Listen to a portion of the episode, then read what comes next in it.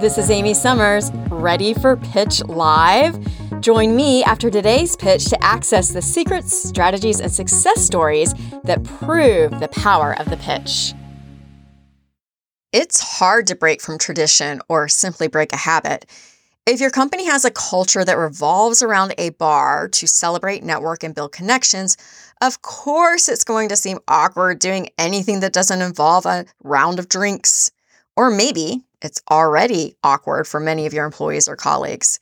Before we assume that everyone is comfortable with the so called happy hour, let's consider a different perspective. While some people may see alcohol as a way to unwind and relax, in a business setting, it can initiate the reverse effects and cause stress and paranoia, especially if you're not the boss.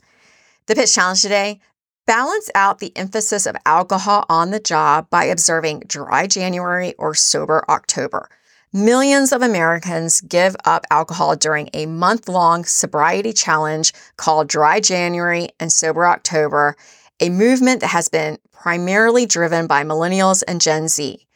If your company is heavily focused on alcohol during conferences, dinner, downtimes, networking, and celebrations, then experiment with these trendy months by providing a health challenge to your team. After all, we all want a healthier, more productive team, right?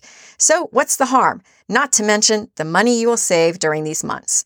When alcohol consumption is ingrained in a company's culture, it transforms into a crutch, replacing a valuable skill that everyone can benefit from flexing, building genuine connections and relationships without the guise of happy hour. To begin to break the cycle, use these nationally recognized months to create a contest and award system for any employees who successfully completes the alcohol free challenge. Then track the company's overall production during these months and see for yourself. Did you have a more productive month with employees who are well rested, hydrated, and clear minded?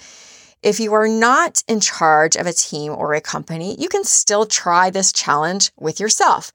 January and October give you the perfect excuse to join in a nationwide sobriety challenge. At the end of the challenge, examine how you feel about yourself and observe how much you were able to accomplish. Allow yourself to be a little sober curious. If you don't try it out, it's impossible to know what seasons of sobriety can do for you. Enjoying the pitch? Then subscribe to the Pitch Live podcast.